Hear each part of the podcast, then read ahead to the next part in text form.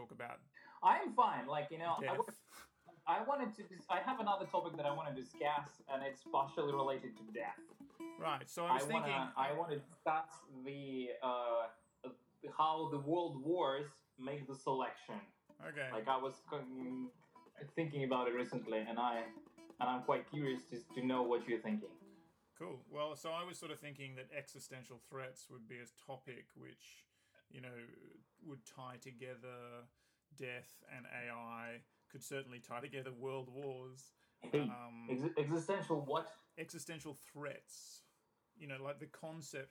Well, I wanted to talk about end of the world mythology and and existential threats, like threats to the existence of humanity. So, what's known as an existential threat, something that might cause the uh, the extinction of the human race, and how that connects with you know uh, end of the world mythology. And so, I thought AI was, a, was actually a good way into that as well. Yeah, sounds good. Yeah. So where do we start? Well, start with your if you've got an idea for um, the World War. Yeah, my idea. Okay. Uh, I was thinking that uh, just through the sheer amount of uh, casualties in the First and Second World War, we can at least kind of um, uh, hypothesize that uh, uh, it created a huge selection pressure towards non-violent behavior in the like Germany in the like you know both of the world wars. Sure. and in some way, some sense in Russia, and also onto uh, like in Russia, I think it created a huge selection pressure against fitness of the males because of the amount of casualties and especially amount uh, like of casualties in the um, like kids, right, who didn't leave any progeny. Sure. Because first their fathers went, they were wiped out, and then them themselves went and they were partially wiped out. Sure. Yeah. So uh, I mean, or like I think in like you know just it's generalization obviously, but in Russia males they you know on average they don't look good, and I was thinking that that can be tied to that because you know a strong fit males they went to war and died. Mm. And so, uh, like you know, whoever remained, basically, you know, like you have a tremendous, uh, you know, gap in the gene pool. Sure. I don't know why I'm laughing, except that it's not very politically correct to say the things that you're saying, but it's certainly not funny. But yes, go on. Yeah, I'm not like it's not. I mean, I'm not saying that every Russian male is ugly. I'm just saying that on average they aren't really pretty. And do you have And I reason mean, to I- believe that that's? I do think you know vodka has something to do with it, but I also think that World War II, you But know, do you and have like reason you know to- Civil War, Yeah. like it, I, I think you know in Russia and Germany were in a similar sense kind of under uh, like those you know selections Hmm. uh, for two generations. So it's some somewhat um, you know more clear in Germany because you have the first generation of people who really want to w- go to war, right? Yeah. They're militaristic. They're like you know First World War. They're like we will go to war. You know we want to go to war, and we're talking about the war that is you know offensive. It's not defensive war, right? So Sure. you have all those people who are really you know into aggression into violence and they go into war and you know like several years later we don't have them anymore and then we have their kids going to war in the second world war and then we don't have them anymore like Yeah. you know uh, i was looking at the figures and it's like you know in the second world war it's like 5 million people casual war casualties like soldier casualties in germany In Germany. and right. out of you know s- Okay, because I thought it was it was under Yeah. tw- 20 million worldwide, like 15 million, or for Europe, um, the whole lot. oh, it, no it's more it's more than it's more than that it's like you know it's like 30 million in russia it's like huge Oh, okay, really? The it's first World something i mean I, mean, I wouldn't quote 30 million you know but like it's in russia it was really really bad like Yeah. russia suffered the most in the second world So, war so for some reason, I But, have, I have uh, for some reason I have the numbers in my Yeah. mind of that it was under 20 million for World War One and and about 50 or something or 40 something for World War Two. But I could be really wrong about that. That's just what's jumping into my mind. But um, yeah, I think yeah i mean i don't know about the, sol- the soldiers yeah in russia it was uh, 9 million military deaths Oh wow. and Okay. then uh, uh, like uh, four, 14 million dead and missing service personnel Wow. and uh, like the total loss of war by somebody say that it's over 40 million in Russia. So this is World War One. No, this is World War Two. Oh yeah. this is okay. World War Two. Right. Yeah. So I'm- I thought yeah. So I thought World War Two was was considerably higher than World War One. Yeah. Um. Yeah, no, it is. It is. But in, in World War One in Germany, it's like two million uh, soldiers, Yeah. Yeah. Yeah. and then Right. in the World War Two, it's, it's five million soldiers. Correct. Yeah. Yeah. So I mean, And we're talking about like numbers you know, it's like 30 million males in the Germany in, at that time, and we have five million of them dead. Sure. Sure. Like yeah. this No, is it's a huge. gap in the population, right? Okay. Yeah. So- And Yeah, so I think I mean And- there's a number of really interesting ideas in what you've said. Um, one is obviously you're suggesting that the health of the Russian males, in terms of you know whether they are great physical specimens, so to speak, is potentially impacted by this, which is a different thing from you initially started talking about a selection for um, uh, non-violent yeah, non-aggressive behavior. and and all and the other Yeah. thing about that is that there was clearly a very very huge sort of cultural selection for for that for obvious reasons um, particularly after the um, you know Hiroshima and, and Nagasaki that was a huge event like a cultural event in terms of its evolutionary impact uh, and perhaps that's why nuclear weapons have never had to be used again. Um, but the yeah, the genetic impact, I'm sure there was some genetic impact as well. Obviously, whether that would be as possible or easy to tease apart the ultimate effect of that, I'm not sure. But I think it's certainly plausible I, that I don't it would have had an possible in effect. general. Yes. But I'm uh, like even on Ru- Russia side, uh, like in Germany, in particular, think like you know, concentrate on Germany. It would like you would think that you know people who go to to war in the first wave, they will be the ones who you know, uh, it's like sign in like you know on their own will. So yeah, you will have people who Sure. are you know eager to fight, and come from then going to families. and dying, and Certainly so families essentially, you know, you run out of them, I guess. Yeah, then they And would, if, if you do it two generations in a row, you would like it just makes sense, you know, that uh, you would create a huge bias, you know, against mm, like violent, aggressive behavior. And because you know, like we will see that in the uh, animals, if we hunt down, you know, alpha males, Mm, then we have, you know, severe change of the population sure. right? And even if we, you know, remove like ten percent of alpha males, we already see change. Yeah. And in here, we remove, you know, five million out of thirty million, Mm. And like that's, you know, like that's more than you know, Yeah, it's under like 20, that's yeah, almost twenty percent, right? yeah, under So- 20%, yeah. Just Yeah. under 20%. Yeah. Yeah. Um, yeah, no, I, I totally think it, it, it is a it is a plausible argument, and especially as particularly for, for World War One, as you're suggesting, a lot of those people come from families which themselves would have had a history of military service because Yeah. in a, in a lot of cases it's it's that is a family tradition really. And people are following in their father's footsteps and all that kind of stuff. So yes i think it's entirely plausible that war on that scale has some sort of major selection pressure. And i think there are lots of precedents for that. There are there are things that um, are more obviously evident in in the genome? Like what's the percentage of, of people who are you know descended from genghis khan? That's always the the famous one isn't it? Uh, Mhm. and you know clearly there's a more direct um, way of, of determining that sort of thing but certainly it shows there was a strong selection pressure wherever genghis khan went. Um, for for the kind of women that genghis khan liked for example um, and for people who surrendered rather than um, you know fought against the khans because obviously fought against the Mongols because I believe they, they did spare some people who, who surrendered immediately. Um, and also for people who didn't kill their women, all sorts of things.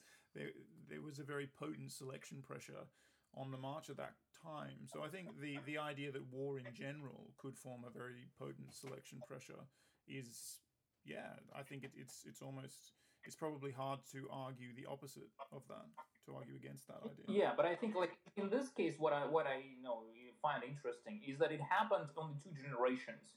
So it's like you know we basically like you know it's almost you know an experimental setup when Yeah. you you know get the selection on the first generation then you you know get the, the same selection on the second generation Sure. to kind of uh, completely remove that Sure. you know trait or something And the scale, And, the scale uh, of the war, the well, scale of the- the war here is um, unique. The scale of the war in this case, this, the the number of casualties Yeah. is unique. But the fact that there are two major wars in two generations, that's not unique.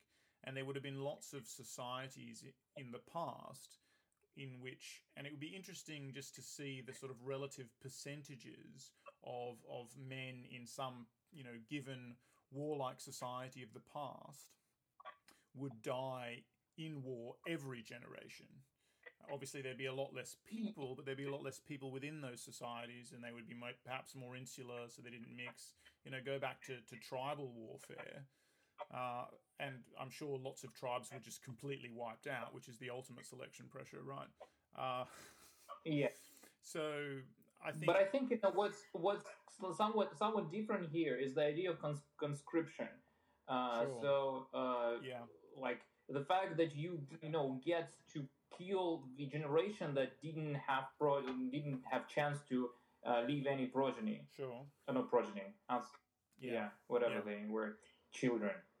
yeah. Prog- Um, progeny is fine. Yeah, Yeah. So uh, like and because you know previously like you know if you go to Sparta or something in a Yeah. warlike society they would Mm. usually go to you know the, the war bands the army would be composed of people who have kids yeah, like you know you, you obviously start training but you know like in sparta you will have kids when you're like around 20 something and then you go on to you know warring when you're after that so you have to have kids because Sure. that's you know the idea that you leave Sure. somebody behind so that you know we get to replenish you Sure, and I mean, th- th- Uh, obviously, the Spartans had a had a famously structured approach to all of that kind of stuff, and maybe the Greeks in general did, and the Spartans were, you know, those who took war and military service particularly seriously, and so had a, a, a very rational framework within which to do that. But I, all I'm saying is that you know, war has been a fairly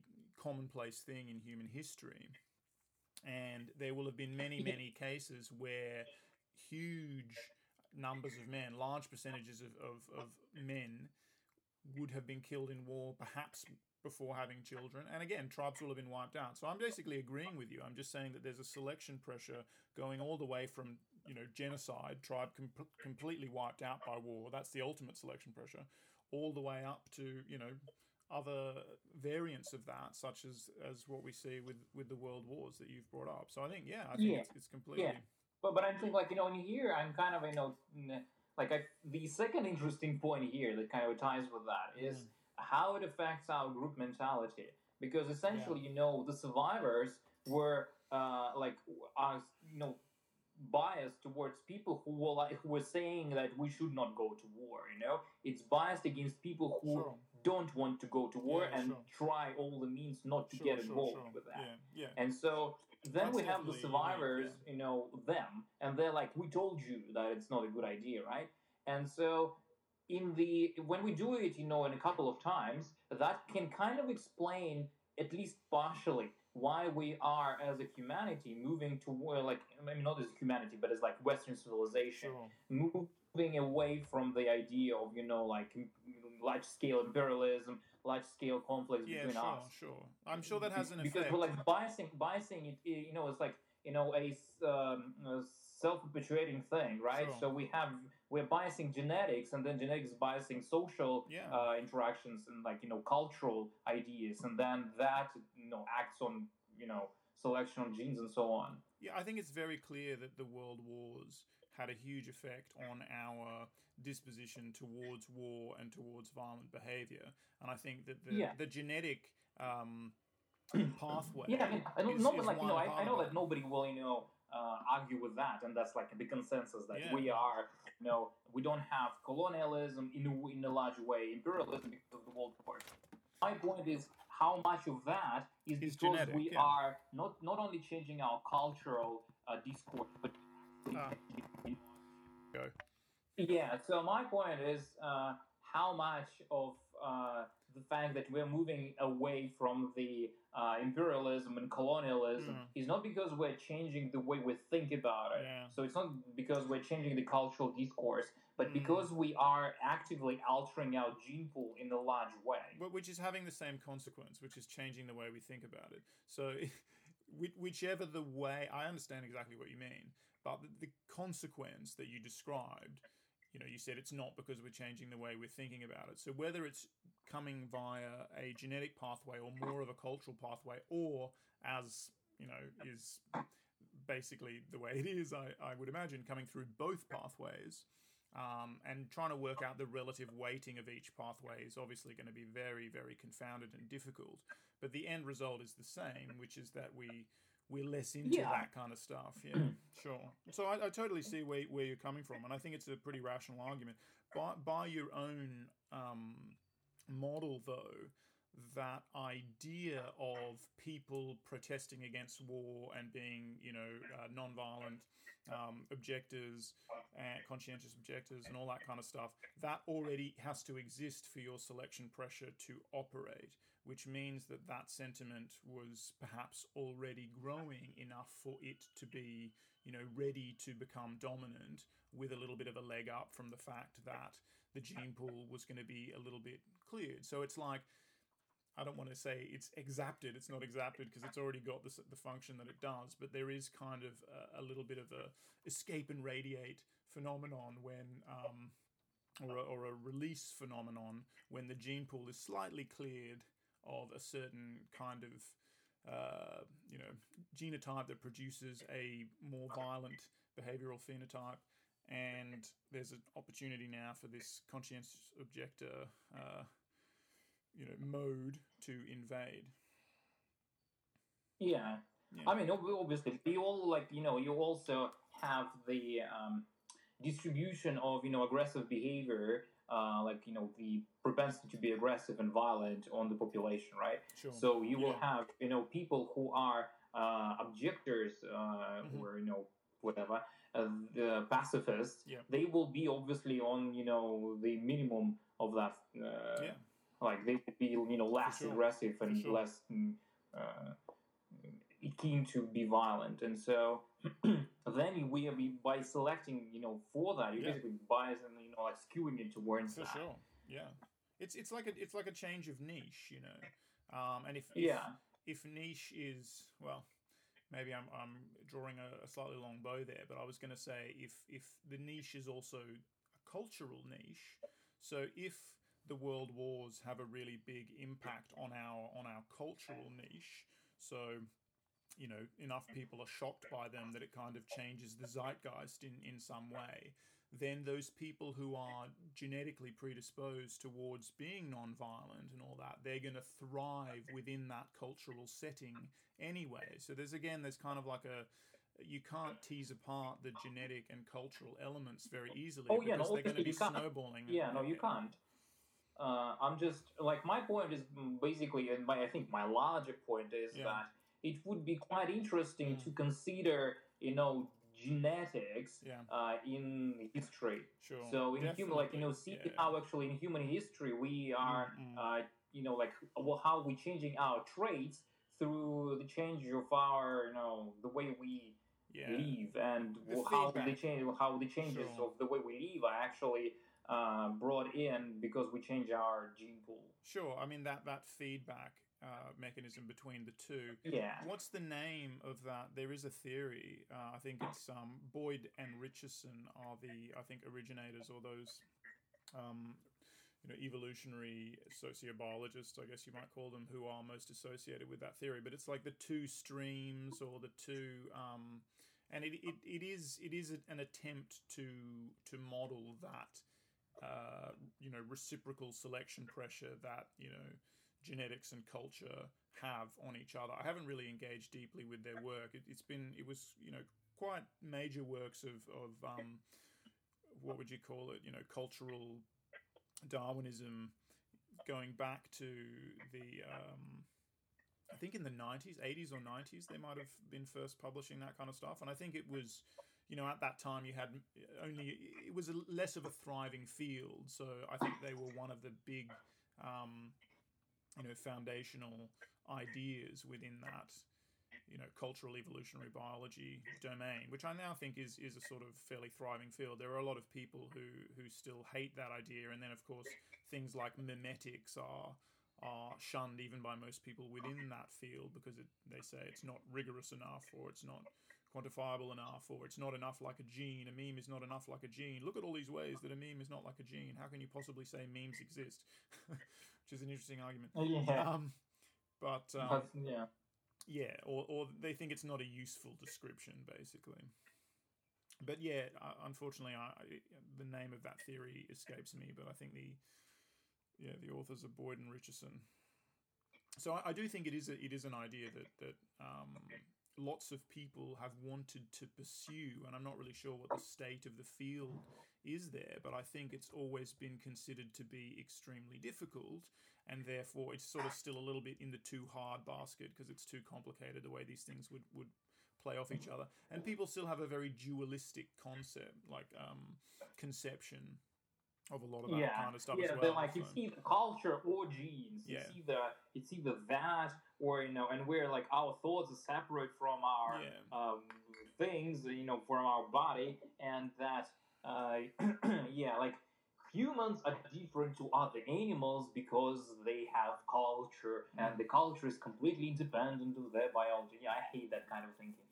yeah, I mean, just- I just think there's It's like I, I just I just don't get it how people can be like yeah all the other uh, animals they are biological you know objects but humans aren't humans are different well, it's because a, they have language because and they have a soul. I mean, it's yeah, it's a Christian and, uh, idea, you really, know, isn't it? know? have horns and crocodiles have scales and they're also different from other animals. Yeah.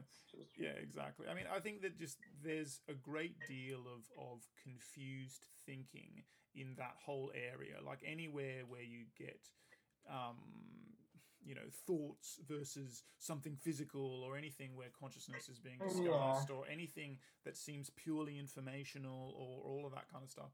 I think because of the great technical difficulties um, in really, you know, bringing those two things together in a in what might be considered a modern scientific manner, like in a quantifiable way, is so difficult. And, and any any talk about mechanism, you know, we know we still know so little about.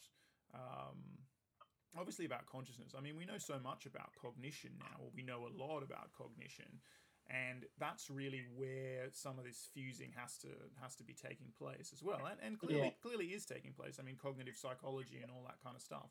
But I think it's just that as as we get uh, as neuroscience advances, and also I think the very important task of philosophers uh, to be in there pulling apart all this kind of stuff and seeing where this you know one you know intuition pump that is is causing shoddy thinking about this subject or whatever just trying to pull everything apart and understand things.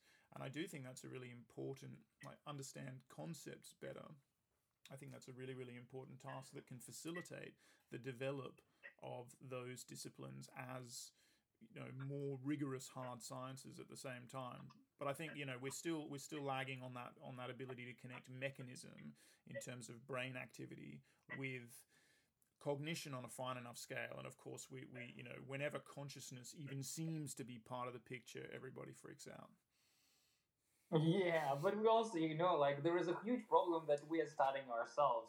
This is just skewing everything yeah because we're Oh, yeah, we have yeah. our preconceived ideas about what we are and how we think, and everybody seems to be an expert on how he or she thinks. yeah And then they're like, "No, that's not how I feel about it. So Sure. therefore, it's not how it is." sure And it's like, nah, that's not actually how it works. Uh, yeah, and yeah uh, I, I absolutely this is love this that is a big issue. yeah And like human notion of human dignity is a huge Mm. issue here okay, because yeah. it can be applied in a different way. And I mean, historically, we kind of we are the apex of the. I mean, at least in Western civilization, apex of the of nature. We are masters of nature, and Yeah. that you know, dualistic. I think you know you can probably uh, see the roots of that dualism, at least some of the roots, in that kind of a thinking that there is nature and there is us. Oh, yeah, you know, there are things that we do are artificial. Absolutely. And you know the the selection that we uh, apply on animals is Yeah, artificial, selection, right? Sure. It's different from natural selection. Well, selection. it is. So I- because I we think- are different from nature. Yes, We are not yeah. nature. No, the words we are are, clumsy. we are humans. Yeah, that Right? I, of course I can, you know, you know how much I agree with that sentiment. That the words, the words are very, very clumsy, and that of course humans are part of nature and our, I mean, sort of ironically or, or almost oxymoronically, when you're talking about the etymology, our artifacts are natural. However, there is a clear difference between artificial selection and natural selection when you take those as defined terms. The words artificial and natural are misleading, but there are obviously quite, you know, intelligent design might be a better way of, of saying artificial selection. And of course, a lot of people Yeah, but how do you tease apart, you know, ant selection uh, versus, you know, human selection? Like ants, you know, select other insects, you know, Sure. they they get whatever nutrients from them, they, you know, guard them, they select them. Yeah. You know, we do we do the same with cows on a different scale and on a different level, but Yeah. it's essentially the same process. Sure. No, I, I, I think just just like culture, just like consciousness, all of these things exist on some kind of spectrum. Of course, I think that Yeah. there, there are, l- you know, very great differences between human intelligent design and what ants do. However, any organism exerting a selection pressure on another organism is where this kind of thing starts. And that, of course, all organisms do that. Humans take that to the nth degree because niche modification is our niche, you know. So we- Yeah. we change the environment to suit us. We don't change to suit the environment. And of course, you know, that's been an incredibly successful strategy, but it necessarily means that we're going to exert the greatest selection pressure. We're going to marginalize the greatest number of other organisms and have the greatest impact um, relative to to any other organism of the past, with the possible exception of the first photosynthetic bacteria. Um, Yeah. but, But I mean, man, like you know, I don't see, I don't see how it it's the, uh, you know, artif- like artificial selection or rather anthropogenic selection is anyhow not a subset of natural selection. Of course it is. No, I'm, I'm completely agreeing that it is. And there there are different streams of of that human uh, selection, you know, of the selection pressure that humans are placing on other organisms. And it is it is useful and important to be able to differentiate between these. So so one is the selection pressure that we exert on other organisms simply by living the way humans live. So you know we, we build houses, we, we Yeah. clear land, we do all that kind of stuff. And until very recently, we haven't considered the impact that that had on the environment.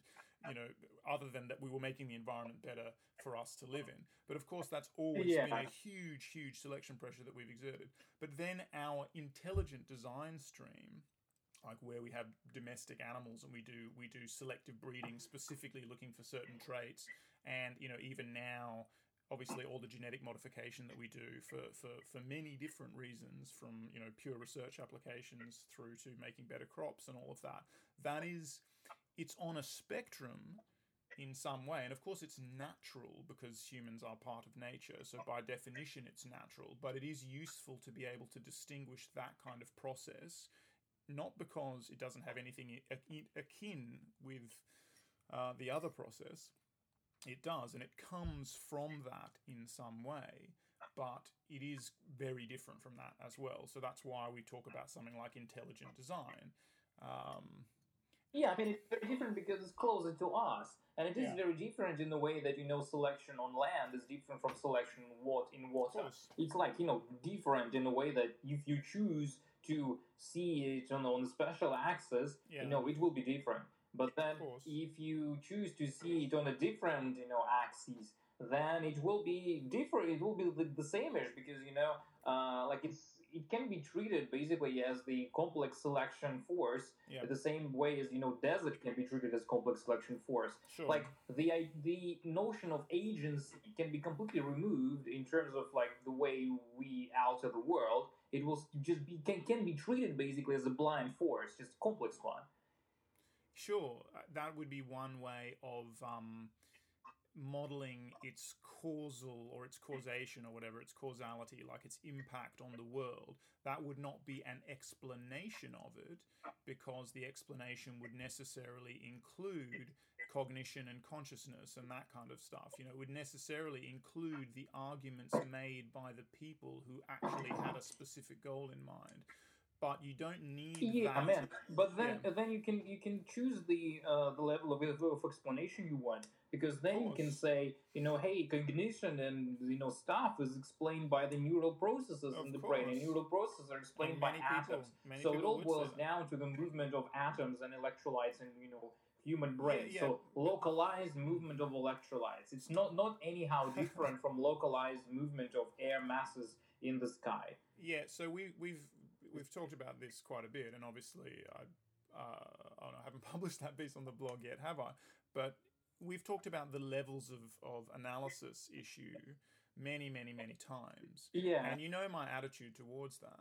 There are no privileged frameworks, Yeah. so you you know no specific level of analysis is uh, the level at which you know causation actually occurs because I'm a monist because the whole universe is you know made of one stuff in this sense um, so it's all part of the same Jehovah. system It's made of Jehovah. It's made of Jehovah. it's made of Jehovah, yeah. So that you know, in some sense, the whole thing is is a is a continuous system, uh, and we don't need to go down that road right now. But the the major and very important caveat of that is that no levels, no level of analysis has any kind of causal precedence in some kind of metaphysical sense, but in an analytical sense, the and therefore potentially in an ex, in its explanatory potency, um, each level of analysis is the level on which causation uh, has to be analyzed. Like if you want to understand relations on that level, you have to treat it as the causal level. Sorry, I didn't explain that very well, but um, you at least know what I'm talking about because I've explained this to you before. For those listening, it might be uh, that might not have been the best explanation, but um, so again, it's an artifact of an artifact of analysis that any given level, like atoms or thoughts, uh, is the causal level within that analysis. It's not. the- yeah, but so it's we, necessary. we are anal- analyzing the Yeah. humans, uh, you know, anthrop- anthropogenic selection in the light of you know how we should change it, then yes, you know, like intel- intelligent design and consciousness is you know is the proper level of uh, explanation here. But if we're analyzing it in a way that you know, hey, how the population of you know phoenix forces, you know, fennec foxes changed over you know centuries, then it's not important whether it was conscious or unconscious. What is important and how it affected fennec foxes. Oh, for sure. So in that case, it's not, not anyhow different from you know the changes of Sah- Sahara Desert and the you know change of temperature over Yeah. the centuries. That's why I said that if you just wanted to mo- model its causal impact and the you know the selection pressures that it had exerted on on other parts of its environment, then you wouldn't need actually its explanation. So I'm, I'm distinguishing between what would be an explanation of it and what would merely be a you know quantitative analysis of it, a description of it. Those are those are two different branches of science in some sense. You know, they're two different tasks. It's like if you want to know and you know just bring it to our own field if you're doing proteomics and you do a complete description you identify every protein in a you know complex mixture of proteins like a venom venoms are composed of, of proteins um, we call them toxins if you identify every toxin in there every protein including the non-toxins and you've got the total proteome you've got a description this is what exists here. You've got you don't have any kind of explanation of the thing unless you start bringing in a study of the selection pressures. So, and that will always be um, biased towards you know you're studying the selection pressures on you know on the organism or the venom in this case the the, the um, mixture of toxic proteins. So you don't you in the case of the fennec foxes, when you're studying the selection pressure on them, you don't need to explain the selection pressure in totality because you're trying to explain the impact of it on the um, on the fennec foxes. Whereas if you were studying, as you said, you know, human behavior and the reasons that they do things and why we exert selection pressures of this kind on fennec foxes and all the sorts of questions that humans are interested in about humans, then you would need to talk about cognition and agency and all that kind of stuff. And of course, humans are going to be very biased in the sense that we think we are the only ones who analyze things in in a certain way and do a certain kind of cognitive processing have a certain kind of language that facilitates that and thus exerts a special kind of intelligent selection pressure that we actually do intelligent design. Of course we we are in some sense biased towards believing that but at the same time of acknowledging that bias i don't really see any reason to doubt that that's the case either. Um, so I think even though you can certainly claim that humans have a bias, that we, you know, we we're very obsessed with humans, I think yeah, you can equally I mean, claim. Like you can boil it down to the fact, yeah, you can boil it down to the fact that it's our science, that we're doing our science, and within our science, since it's done by us, yes, there will always be, will be clear distinctions of our activity and not our activity. But, I, but I'm because not, but this is our activity. Like science is part of our activity. Yes, but I think I think extension the way yes. we frame the world. Yes and so. But I do think it's it is actually more than that as well. So you can boil it right down to that. But I think that you're actually uh, probably cutting out a big part of the story, which is that humans don't only think humans are special because humans are humans. You know, humans are and again, all organisms are unique as well, and you can throw that argument back in there. But humans are unique in particular ways that have drastic consequences for all organisms on the planet, and even can have potentially drastic con- uh, consequences for other parts of, of the solar system or even, or the galaxy or, or you know who knows yeah, what, what we the could scale, do. The scale and that's unique. You know. Yeah, but the scale of the impact doesn't say anything about the you know type of impact. So you can have, you know, if meteor strikes, it will be the, you know, the impact will be huge. So, but it still will be, you know, within the realm of natural selection. Yeah. So it's like the fact that we can affect the ecosystem in a dramatic way doesn't mean that we can affect it in a different way. Yeah, I, I, I've already sort of conceded that humans. I mean, I didn't concede it. I've, as you know, I've, I've always believed that humans are part of nature and that the distinction between nature, the natural and the artificial, is a somewhat arbitrary one created by humans because humans are particularly interested in humans. But at the same time, what I'm saying is that there is something very different about humans from all other animals, specifically on this axis. It's true that we're particularly interested in this axis because it is the axis on which we differ from all other animals.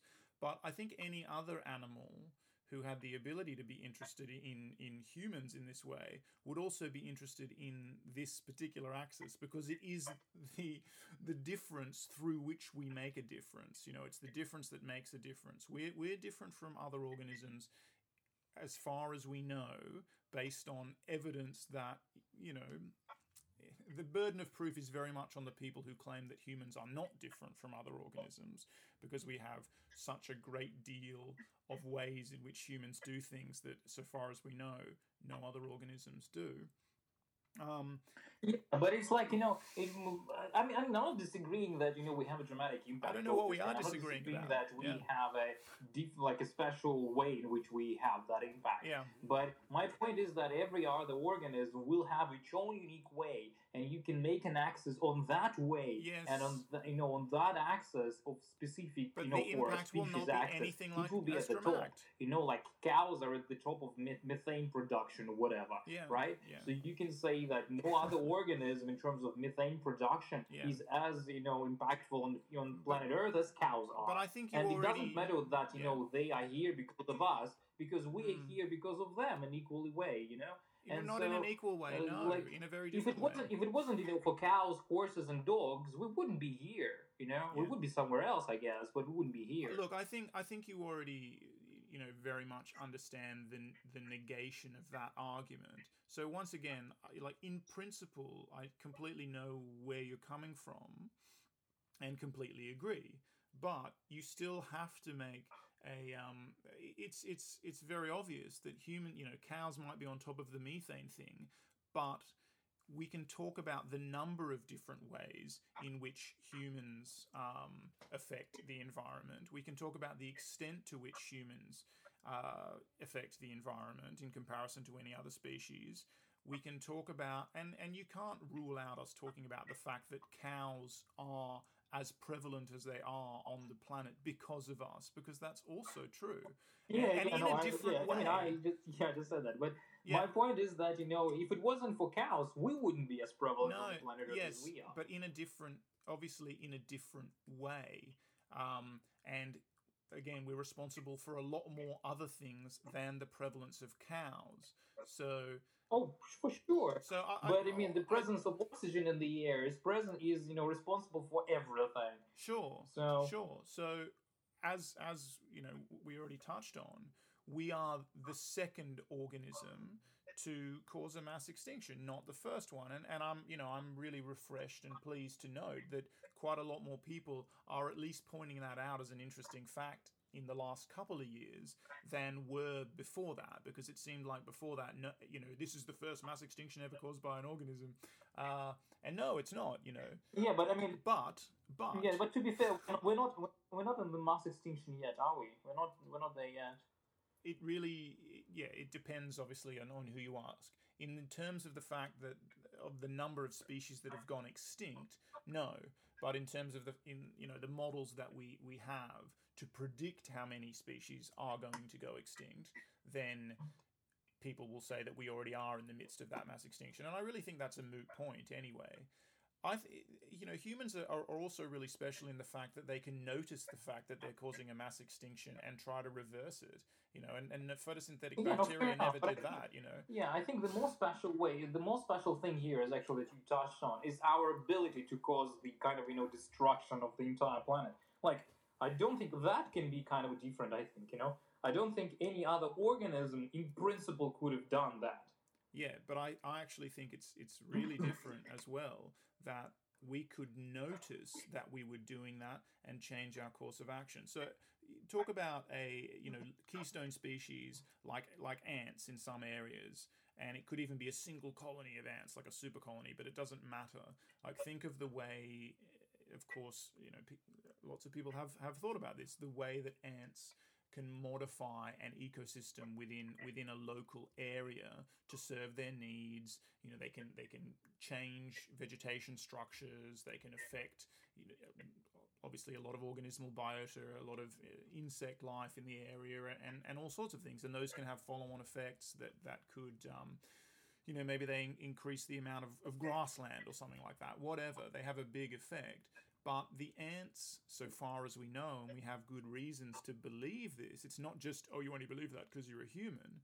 I think we have pretty good reasons to believe that at no point are the ants likely to notice that they are um, you know again we're talking about consciousness here because you could easily say that if if ants change the environment too drastically they start to die off. There's a selection pressure on ants that don't change the uh, environment as drastically and they go into some kind of, of quasi equilibrium some kind of um, temporary equ- equilibrium with their environment but humans do have this different thing. I do think it is different. Of course, I do, because I, I very much believe in the causal potency of, of consciousness and of, of human thought and language and all that kind of stuff. So I believe it is quite different that a human or a group of humans could start to talk amongst themselves about the fact that they are um, precipitating a mass extinction and then modify enough people's behavior to actually change the the course of events there. And, and I actually think that we're already at that point. So we might not avert a mass extinction and we, we might not avert a massive bottleneck of humans and all that kind of stuff. But I think that the level of environmentalism now has already changed.